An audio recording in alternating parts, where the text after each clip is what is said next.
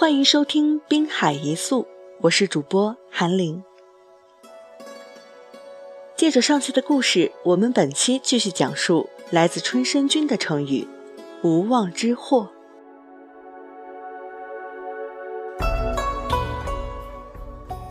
李元成为新贵后，对春申君依然唯命是从，毫不居高自傲，这使春申君十分满意和放心。然而，这些都是假象。李渊不仅害怕春申君把移花接木的内幕泄露出去，妨碍自己的前程，更害怕春申君将来跋扈，难以控制。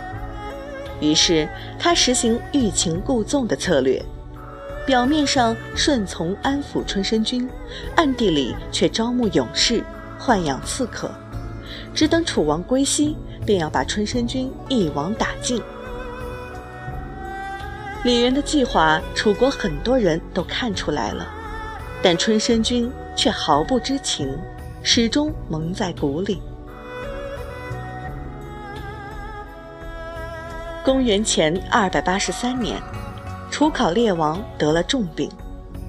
一位名叫朱茵的门客找到春申君，对他说：“世间有无妄之福、无妄之祸，以及无妄之人，您应当仔细斟酌。”春申君很不解。朱茵道：“您当了二十多年的相国，虽然名为大臣。”实际上就是楚王。如今楚王病重，朝不保夕。他驾崩以后，您可以辅佐幼主，像伊尹、周公那样做一个摄政王。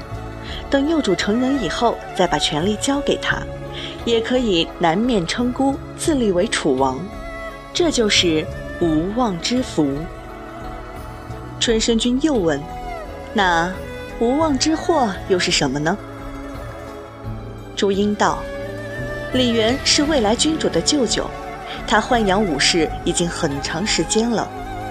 楚王一旦去世，李元必将抢先一步入宫夺取大权，然后把您杀掉灭口。这就是无妄之祸。”春申君听到这里，只是莞尔一笑，并不作答。接着又问道：“你再说一下。”什么是无妄之人呢？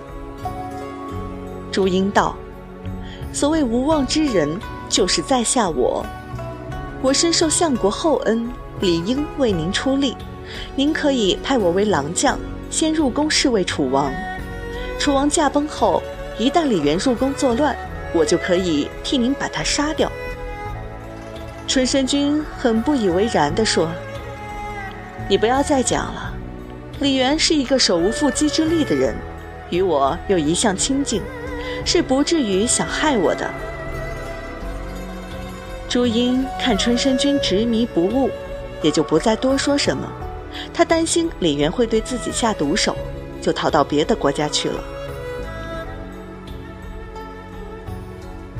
当断不断，反受其乱。事情的发展果如朱茵所料。十几天之后，楚烈王驾崩，李元得到密信，抢先入宫，控制了朝廷大权。他预先在宫门之内埋伏下刺客，然后通知春申君前来议事。春申君毫无防备，车过宫门，刺客一跃而出，将春申君杀死。而后，李元更下令将春申君一家全部抓起来杀掉了。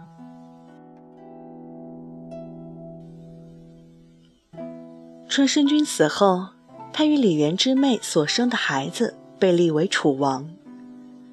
这就是历史上的楚幽王。春申君未占到这个儿子一点便宜，却搭上了全家老小的性命。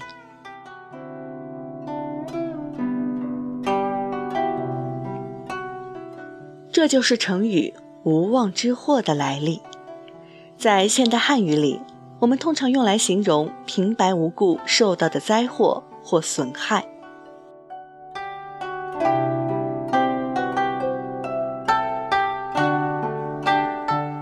好了，本期节目就到这里，我是韩林，我们下期再会。